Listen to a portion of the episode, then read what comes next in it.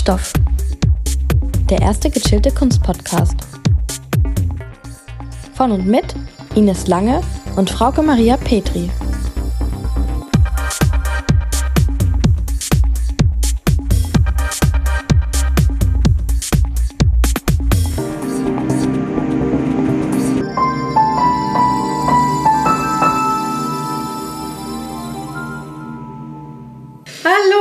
Zusammen. Hallo und herzlich willkommen zu einer neuen Ausgabe von Kunststoff. Im neuen Jahr. Frohes Neues. Frohes Neues. Das Jahr 2020 hat auch unser Podcast jetzt erreicht. Und wir sind auf einem zweiten Roadtrip gewesen. Genau, ihr hattet ja im letzten Jahr noch vor Weihnachten quasi einen kurzen Gruß von der A3 von uns gehört. Und auch dieses Mal befanden wir uns auf einer Autobahn nämlich vor allem der A57 von Düsseldorf zum Schloss Meuland. Richtig, und zwar ist das das Museum mit der weltweit größten Sammlung an Werken von Joseph Beuys. Und um den geht es heute. Richtig, und ähm, Schloss ähm, heißt das ganze Ding nämlich nicht umsonst. Wir sind da nämlich hingekommen, wir sind so eine gute Stunde von Düsseldorf Richtung holländische Grenze bei Kleve gefahren. Mhm und ähm, ja, man nähert sich da so durch so ein Waldgebiet an und denkt eigentlich, da kommt jetzt nichts mehr, aber dann steht man tatsächlich vor einem sehr schönen Wasserschlösschen. Ja. Und es ist schon sehr imponierend und wirklich eine riesen Anlage. Da gibt es auch noch einen Golfplatz und war auf jeden Fall schon von außen ein richtig cooler Anblick. Und ja, zum Schloss Meuland kann euch jetzt, glaube ich, Frauke ein bisschen genau, was erzählen. Genau, also es ist ziemlich beeindruckend, weil das ganze Schloss, also das Hauptgebäude, ist ein Museum auf drei Etagen. Das hat jeden Tag, je nach Jahreszeit zu unterschiedlichen Zeiten geöffnet. Je nachdem 10 oder 11 Uhr bis 17 oder 18 Uhr. Und kostet regulär 7 Euro und der Messig 3 Euro. Also völlig legitim, ja. weil da ist echt viel zu sehen. Ja, also wirklich total fair. Ja. Und das Schloss selber, genau, es ist von einem Wassergraben umgeben und ursprünglich aus dem Mittelalter. Erste Erwähnung 1307 und wurde dann mit nochmal barocken Elementen und später neogotischen ausgeschmückt, umgebaut. Genau. Also da sind schon einige Berühmtheiten so eingekehrt. Voltaire war mal da. Mhm, genau. Dann Churchill, weil da die britische Besatzung auch war. Und wurde dann aber im Zweiten Weltkrieg richtig heftig bombardiert. Also war wirklich nur noch so der Rohbau mhm. am Ende. Und 1987 hat dann der damalige Eigentümer angefangen mit der Entschuttung und dann hat man sich 1990 entschieden, eine Stiftung zu gründen. Und in diese Stiftung haben dann der Baron und die Baronin von Steengracht das Schloss mit eingegeben. Kann man das so sagen? Ja, genau. Die haben das quasi genauso gestiftet und, soweit ich das richtig habe, ans Land NRW gegeben. Ja, richtig. Das ist auch Hauptfinanzträger. Ähm, genau. Und 1997 wurde dann das Museum eröffnet mit der Sammlung der Brüder Hans und Franz Josef van der Grinten. So, jetzt sind wir zusammen, genau. genau. Und äh, diese Brüder sind nämlich schuld daran, dass es da so einen wahnsinnig irre riesigen ähm, Bestand an Beuys-Werken gibt. Wessen Werke waren das ja. Ich hatte gerade überlegt, 6000 ähm, ungefähr ja. hatten wir gelesen. Also es ist auf jeden Fall weltweit der größte Bestand an Werken von Joseph Beuys, der da eingesehen werden kann. Eben auch in Archiven. Ja, genau, die haben noch eine riesige Bibliothek auch, wo mhm. Briefe und Originalaufzeichnungen irgendwie sind. Und vor allen Dingen Sammlungsschwerpunkt sind frühe Arbeiten bis 1960er Jahre auf Papier und kleinformatige Objekte. Und ich finde, das hat man auch gemerkt. Mhm. Aber die Ausstellung ist ja auch so organisiert. Also wir waren da heute zweieinhalb Stunden nochmal zu Genau. Es sind viele kleine Räume im Keller und vor allen Dingen im ersten Geschoss. Mhm. Und dort haben sich dann so eher, würde ich sagen, Werkgruppen gebildet, mhm. so thematisch. Genau, würde ich auch so sehen. Ja. Auch materiell irgendwie ähnlich, auch genau. aus ähnlichen Zeiten. Und die Ausstellungen, die wir uns dann heute dazu angeguckt hatten von Joseph Beuys, waren zum einen äh, gestempelte Multiples, Drucksachen und Fotografien. Die Ausstellung läuft noch bis zum 19.04. Und dann gab es noch eine weitere Ausstellung, die war quasi auf der anderen Seite von diesem Schloss Joseph Beuys Hasengräber. Und die läuft noch eine Woche länger bis zum 26.04.2020. Genau, und warum betiteln wir das jetzt als Ausstellung und nicht als Dauerausstellung? Genau.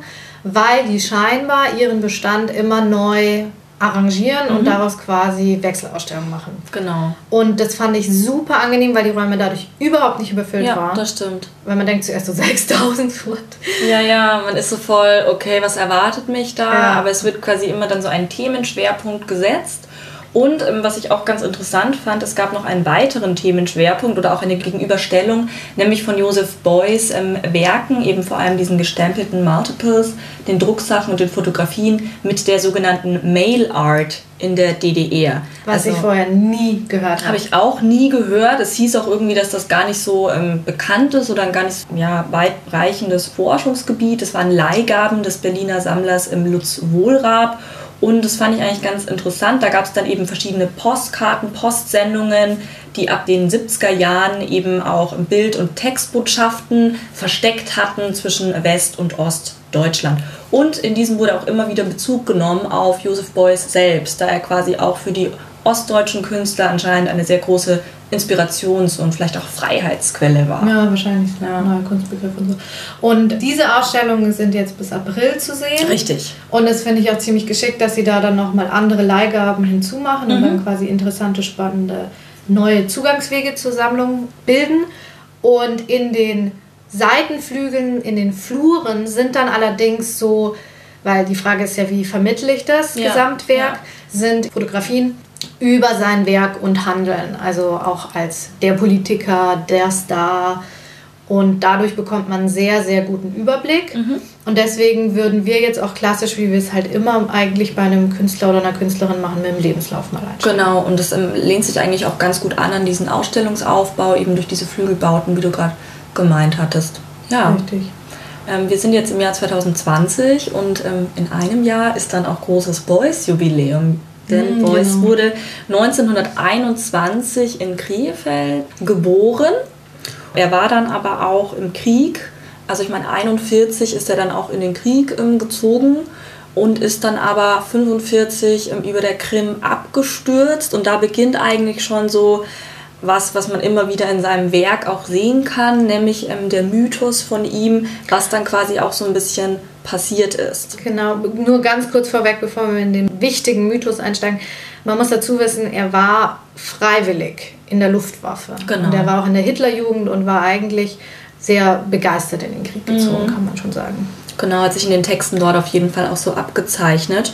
Und der Mythos, der dann quasi einsetzt, den Joseph Beuys auch immer wieder erzählt, quasi nach ähm, dem Krieg, ist, dass er dann abgestürzt ist und dann aber von Im Krieg. im Krieg von Tataren, also einem Volk, das auf der Krim liegt, quasi gerettet worden, wurde ähm, in Fett und Filz eingewickelt und konnte so dann seine Wunden und all seinen Schmerz in gewisser Weise überleben. Das Genau, ist so. also der hatte hochgradige Verbrennungen und dann beginnt eben dieser Mythos einerseits, wie du sagst, die Mhm. Materialien Fett und Filz, aber auch dieses Schamanentum, das hat ja noch so was von Mhm. urvölkischem. Ja, was sehr Spirituelles, was dann eben auch oft in seinen Werken eininterpretiert oder auch bewusst von ihm so Genau. eingegeben wird. Kritiker sagen natürlich, dass er total vor Schmerzen eigentlich Blackout haben hätte müssen. Also Mhm. die Frage ist, ob er da nicht auch so Fieberträume hatte oder sowas. Mhm. Aber toller Mythos funktioniert. Und dann war er erstmal noch in britischer Kriegsgefangenschaft, bis er im Sommer 1945 entlassen wurde. Und 46 bis 51 hat er dann an der Düsseldorfer Kunstakademie Bildhauerei studiert, wobei er sich schon vorher für Kunst interessiert hat und auch aktiv war, schon früh gezeichnet hat. Und 1953 ist dann seine erste Einzelausstellung im, und jetzt kommt's, Haus van der Grinden in Kranenburg, also genau von jenen, die den Sammlungsbestand im Schloss Meuland begonnen haben. Und ich meine, das waren auch wirklich gerade in der frühen Zeit immer ähm, eifrige Käufer und ähm, ja, Förderer quasi seiner Kunst durch diese Käufe. Und so hat sich dann quasi genau diese Sammlung eigentlich auch gegründet. Er blieb aber nicht Schüler, sondern er wurde äh, 61 tatsächlich in Düsseldorf auch an der Kunstakademie Professor. Ja, das ist eigentlich so schon wieder, finde ich, sehr mythenumwogen, was da alles passiert sein soll. Also er hat ja dann auch irgendwie den Numerus Clausus abgeschafft, hat alle möglichen ähm, Interessenten, die einfach Lust und Interesse an Kunst und Studium haben, da eingeladen. In seine Klassen. In seine sagen. Klassen, ja. ja. Also er ist da eigentlich konträr gegen die Hochschulpolitik gegangen ja. und die Auffassung der Leitung. Mhm. Und das hat ihm nachher halt auch das Genick gebrochen, mhm. weil er wurde dann 72 gekündigt. Die Studierenden waren aber natürlich hellauf begeistert und die Hörsäle waren völlig überfüllt. Und das ist schon so eine Glanzzeit der Düsseldorfer Kunstakademie. Mhm. Weil ich meine, da waren ja noch andere Ikonen, auch Gerhard Richter und Namjoon Paik, wie ja, wir richtig. schon gehört haben. Und ich glaube, das ist auch so wesentlich, dass nochmal zu Namjoon Paik, mhm. also 61 kam er an die Akademie als genau. Dozent. Und 63 bis 65 haben wir dann so die Phase des Fluxus. Mhm. Und die prägt natürlich auch die Düsseldorfer Akademie. Genau, und eben auch gerade diese, diese Fluxusbewegung. Eben dieser erweiterte Kunstbegriff, dass eben die Gattungsgrenzen verschwimmen und quasi Kunst und Leben immer enger aneinander gerät. Wobei Beuys da wahrscheinlich eine noch radikalere und noch freiheitlich gedachtere Meinung hatte, als dann vielleicht auch seine Zeitgenossen. Genau, das kam ja auch im Schloss Meuland, stand halt irgendwo, dass er dann quasi auch Gegner der Fluxuskünstler und Künstlerinnen wurde, weil ihm der Begriff zu eng gefasst mhm. war. Also ich schätze, dass er einfach immer noch breiter gedacht hat ja. und denken wollte und auch so ein kleiner Revoluzer war. Auf jeden Fall. Die Revolution sind wir. Ja. Das ist ja auch wieder ein Boys-Zitat und ich denke, man merkt schon, es sind lauter so ganz ikonische Klassiker, die sich irgendwie um sein Werk und um sein ganzes Schaffen irgendwie auch immer wieder selbst reproduzieren. Genau. Ja, und dann in den folgenden Jahren ist er halt sowohl politisch, gesellschaftlich als auch künstlerisch, also sehr tätig. Mhm. Er ist dann der Grünen Partei auch beigetreten später. Genau, er war sogar Gründungsmitglied. Also er war da auch politisch und gerade was auch ähm, diesen ganzen Naturgedanken betrifft, von Anfang an eigentlich wirklich politisch aktiv. Mhm. Und seine Kunst ist ja auch ganz oft oder wurde ja dann auch immer mehr zur Aktionskunst ja. im Endeffekt. Genau. Ne? Und Ausstellungen, an denen er halt teilgenommen hat, ist eigentlich irre, weil er auf der Dokumenta 3, 4, 5, 6 und 7 vertreten ja, war. Ja, das ist echt Wahnsinn.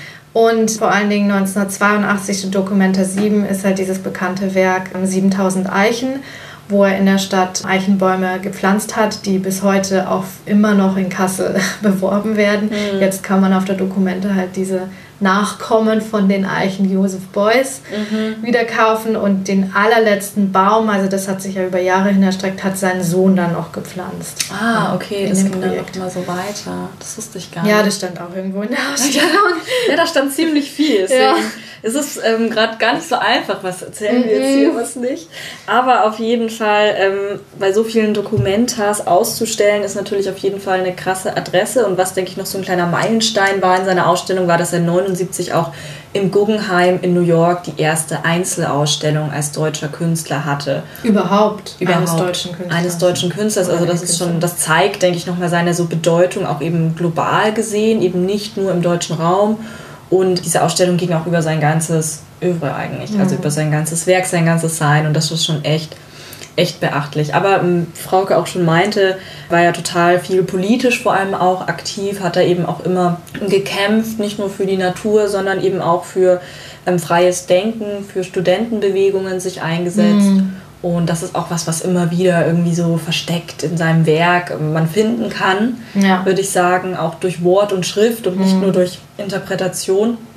Ja, und das Witzige ja auch, dass er im Gegenteil zum Beispiel zu Adorno an der Frankfurter Schule oder so, pro Studentenbewegung war. Also ja mhm. eigentlich ein Vertreter der älteren Generation, der auch zur Rechenschaft gezogen wird, was im Zweiten Weltkrieg geschehen ist, mhm. aber halt eben sagt, ja macht das, geht auf die Straßen, verändert was. Ähm, wir haben so mehr oder weniger Scheiße mhm. gebaut, wobei ich nicht weiß, dass er dazu direkt Stellung bezogen hat. Das weiß ich jetzt auch nicht, da habe ich jetzt auch nichts zugelesen. Aber er war auf jeden Fall Befürworter und hat quasi 70er Jahre auch an Bewegung mit. Ähm, ja, mit politisch einfach auch gestaltet. Richtig. Ja. Und ähm, ja, dann auch die Free International University gegründet, was wir so ein bisschen auch belächelt haben, weil wir gesagt haben, es ist vielleicht auch so eine Reaktion auf den eigenen Rausschmiss von der Kunstakademie. Ja, vielleicht. Weil die heißt auch staatliche Düsseldorfer Kunstakademie mhm. und jetzt hat er ja die Freie Internationale Universität mhm. gegründet.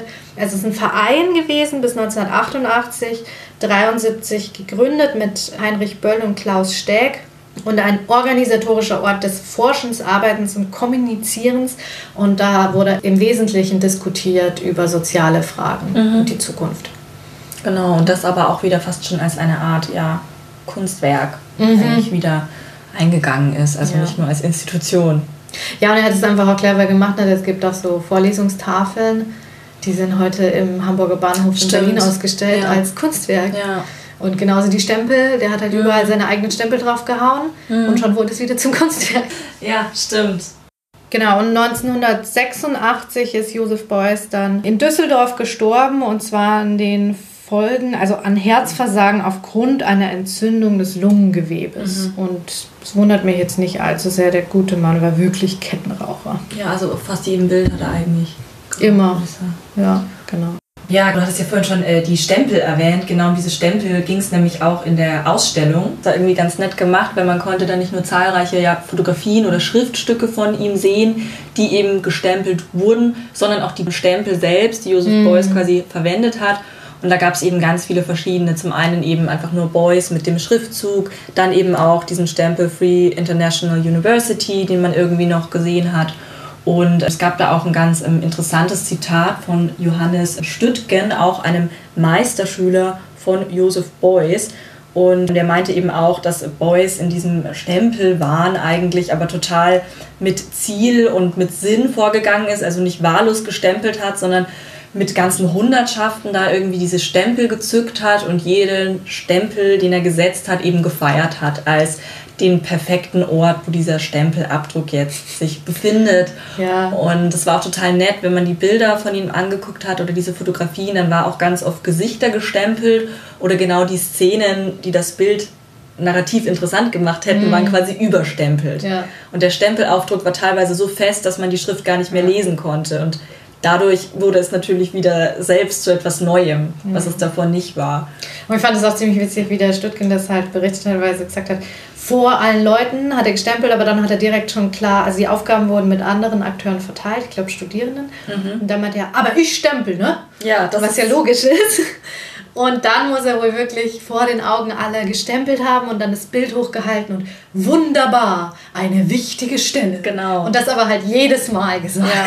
Ja, ja und das ist halt wieder so eine geile Aktion einfach. Man kann sich das, finde ich, so richtig vorstellen, wie er das da so zelebriert und einfach aus diesem Akt des Stempelns wirklich wieder ein Kunstschaffen ja, und gleich so humoristisch ein ja. bisschen die Leute mit ihrer Sensationslust so genau. auf die genau. Schippe nimmt. Das ist schon ja. ganz cool. Ironie, finde ich, ist schon auch öfter in seinen Werken auf mit vorhanden. Fall, ja. Das ist schon, haben oft geschmunzelt, als wir da irgendwie jetzt im, in dem Museum heute unterwegs waren. Und dann muss man ja auch sagen, jetzt können wir vielleicht auch mal so ein paar Classics an Werken nennen. Mhm. Er hat ja generell die Kunstszene so ein bisschen auf den Kopf gestellt. Auch ja, total. Die Leute wussten überhaupt Großteil nicht, was sie damit anfangen sollen, weil man muss natürlich auch wissen, in der Zeit, wir sind so in den Nachkriegsjahren, da wurde Neuanfang gesucht, weil die NS-Kunst natürlich viel propagiert hat. Mhm. Und dann hat man sich aber politisch, auch was die Kulturförderung angeht, ganz viel an ähm, der modernen Kunst orientiert. Mhm.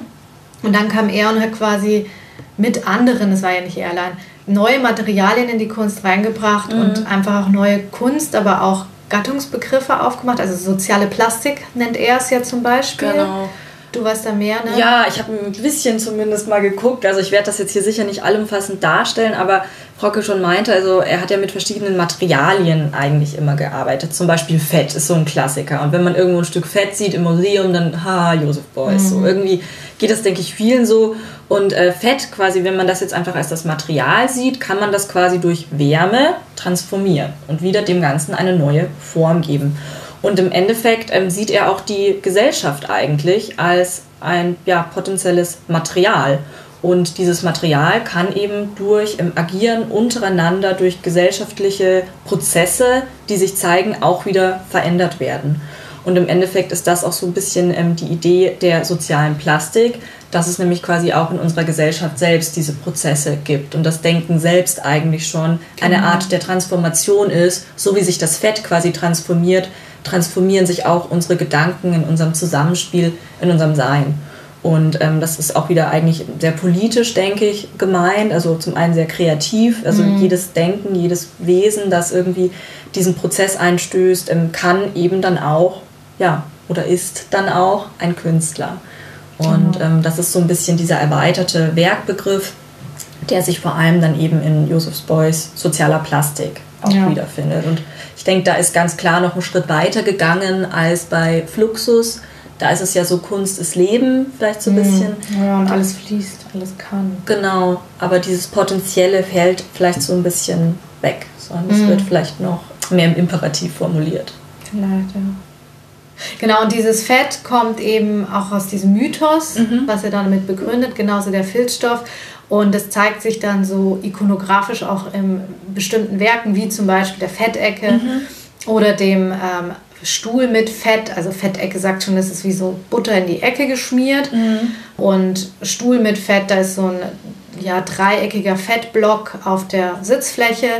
Und dann im Filz haben wir zum Beispiel in dem ganz bekannten Werk von 1969 The Pack oder das Rudel, wo man tatsächlich so Schlitten hinter einem VW-Bus angebunden hat, wo dann Filzdecken und Fett und Taschenlampen und Taschenlampen ja. angebunden sind als die Ausrüstung dieses Nomadenvolkes. Mhm. So. Und gleichzeitig wieder, wenn man mit einer Taschenlampe, glaube ich, auf ein Stück Butter leuchtet, bin ich mir ziemlich sicher, dass es irgendwann schmilzt. ne? Also man hat wieder auch dieses prozesshafte ja. Denken, diese Bewegung, die bei ihm ja auch ganz oft ja. irgendwie materiell thematisiert wird. Das stimmt. Ja, das also, ja auch der VW-Bus als modernes Fahrzeug mhm. und der Schlitten als älteres.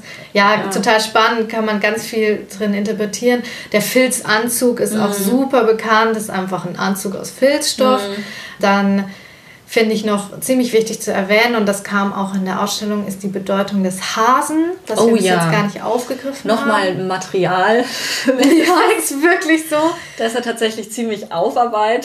Und da muss ich sagen, kann ich langsam nachvollziehen, dass die Leute damals so irritiert waren. Ja, auf jeden Fall. Weil Josef Beuys macht 1965 nichts anderes, als einen toten Hasen zu nehmen, wirklich den Kadaver sich in einen Raum einzusperren, wo eine Glasfront ist, hat seine typischen Anglerweste an und ein goldgemaltes Gesicht mhm. als Maske.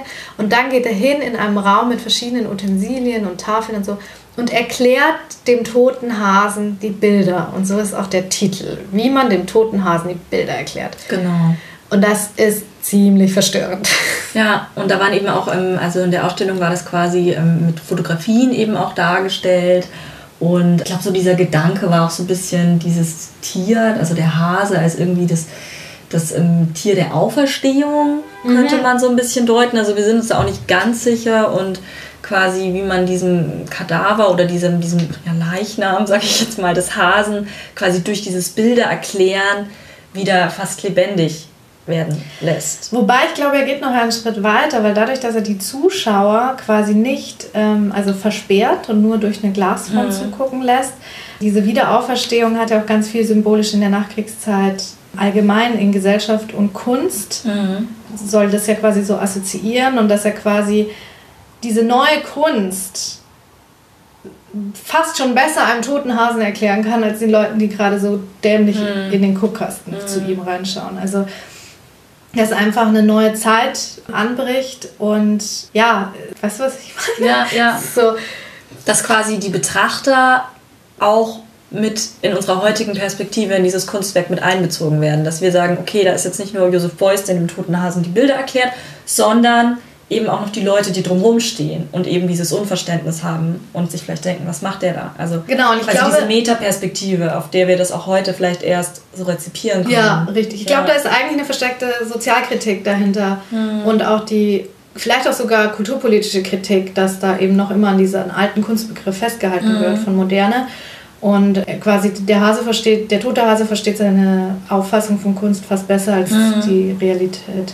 Ja, könnte man vielleicht auch. Ja. Irgendwie so. Ja. Ähm, aber tatsächlich ist ja schon der Hase mit Ostern auch so ein Wiederauferstehung. Genau, ein bisschen.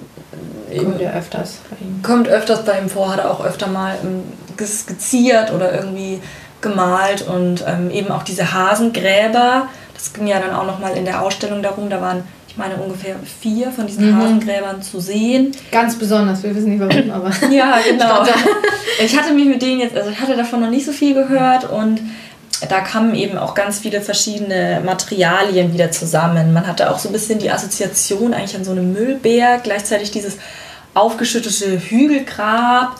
Ähm, man hatte da auch ganz viele beispielsweise Farbtuben, war bei einem Hügelgrab ganz präsent, obwohl Josef Beuys ja niemand ist, der krass viel klassisch mit Farbe gemacht nee. hat. Also es war irgendwie so eine ganz interessante Konstellation, ja. die da so passiert Unglaublich ist. kleinteilig, wie so eine mhm. Plastikcollage. Ja, so ein Assemblage oder ja. so. Ja. Und da war auch, das fand ich in dem Raum auch noch ganz cool, da waren noch andere Arbeiten oder Bezüge zu anderen Künstlern irgendwie gemacht, gesehen. Wir hatten dann auch so ein Kunstwerk, das so irgendwie so wie so eine Art Blase geworfen hat. Das war dann so ein Bezug zu Yves Klein irgendwie. Mhm. Und das andere war so eine Skulptur, die irgendwie an Henry Moore erinnern sollte. Und man hat da vielleicht noch mal ein bisschen auch diesen, ähm, ja, diesen Austauschgedanken und diesen auch wieder Prozessgedanken vielleicht im Austausch mit anderen Künstlern so ein bisschen in diesem Raum so ein bisschen dargestellt gehabt. Ja, und auch Duchamp hat er ja auch kommentiert. Ja, richtig. Hat sogar gesagt, dass er ihm noch nicht weit genug gegangen ist. Und das ist ja ziemlich spannend, weil gerade Duchamp 1918 mit dem Pissoir mhm. so einen Anfangsbruch in der Kunstgeschichte gemacht hat und so auch Mitverbreiter des Begriffs Antikunst war. Und das ist ja das, was Joseph Beuys dann auch wieder aufnimmt und mhm. in der den Neodadaisten nochmal in der Zeit in die Welt getragen wird. Genau, also. das ist irgendwie so ein erster Anknüpfungspunkt, an dem dann nochmal rangelehnt wird. Ja. Genau. Und von daher ist es aber auch nicht ähm, verwunderlich, dass er auch politisch so aktiv mhm. war, weil es halt alles miteinander vernetzt war, mhm. gerade was Kulturförderung und der Einfluss von Politik noch auf Kunst. Wenn man sich Fernsehen der 60er Jahre, WDR oder so Kunst- und Kulturverbreitung anschaut, das ist so schulisch aufgebaut, mhm. weil man quasi versucht hat, die Kunst wieder, also die freie Kunst wieder an die, ans Volk zu geben. Das mhm. dann auch das Adenauer Fernsehen ist ganz typisch dafür in den 50er Jahren. Und eigentlich sind es so zwei parallele Züge. Die einen orientieren sich noch an der Moderne, weil mhm. sie aufklären wollen und die Gesellschaft wieder frei machen wollen von der NS-Propaganda und gleichzeitig passiert dann in Akademien schon wieder was ganz, ganz anderes. Mhm. Und das geht so konträr, dass man es ja. natürlich auch kommentieren muss. Ja. Es ist eigentlich eine wahnsinnig spannende Zeit und Josef Beuys ist halt schon mit einprägend. Ja, ich denke auch. Also ich finde es halt auch irgendwie so, so interessant, so keine Ahnung, wir wohnen jetzt ja in Düsseldorf und ich finde schon, dass er hier noch so eine krasse Präsenz einfach auch hat. Ne? Klar, es ist für die Absolut. Stadt auch eine super Werbung. Irgendwie gab es in der Kunstakademie beim letzten Rundgang auch so eine Konfetti-Ecke, natürlich auch an Josef Beuys angelehnt. Und die Stadt Düsseldorf wirbt jetzt auch für das Museumsprogramm damit. Und es ist halt so krass ikonisch einfach, finde ich, geworden. Und man kennt es eben nicht nur hier in der Region, sondern ja, es ist halt wirklich weltweit. Und ähm, ja, wir waren heute im, in diesem, in Anführungszeichen, kleinen Schloss. vergleichsweise genau vergleichsweise äh, kleinen wunderschönen Schloss und haben da quasi so einen wichtigen Bestand eigentlich gesehen und deswegen fand ich das schon echt echt cool. Ja, das war super. Und da war ja auch ein Satz, den der finde ich hat es schon getroffen. Und zwar von Richard Hamilton in einem Interview 1972 bei BBC, der war eben auch in der Ausstellung gezeigt und da sagt er der Künstler gestaltet weniger ein eigenes Kunstwerk, als dass er selbst ein eigenes Kunstwerk wird. Mhm. Und Beuys würde das quasi perfektionieren. Und das trifft es halt so zu mit, der hat immer eine Fluppe in der Hand, wenn er, irgendwo ist. Der hat diesen Hut auf, der hat die Anglerweste an, mhm. einen Mantel manchmal noch, wenn es mhm. kalt ist. Und ansonsten halt auch eine ganz eigene Materialikonografie, was die Werke angeht ja. und Symbolik auch überhaupt.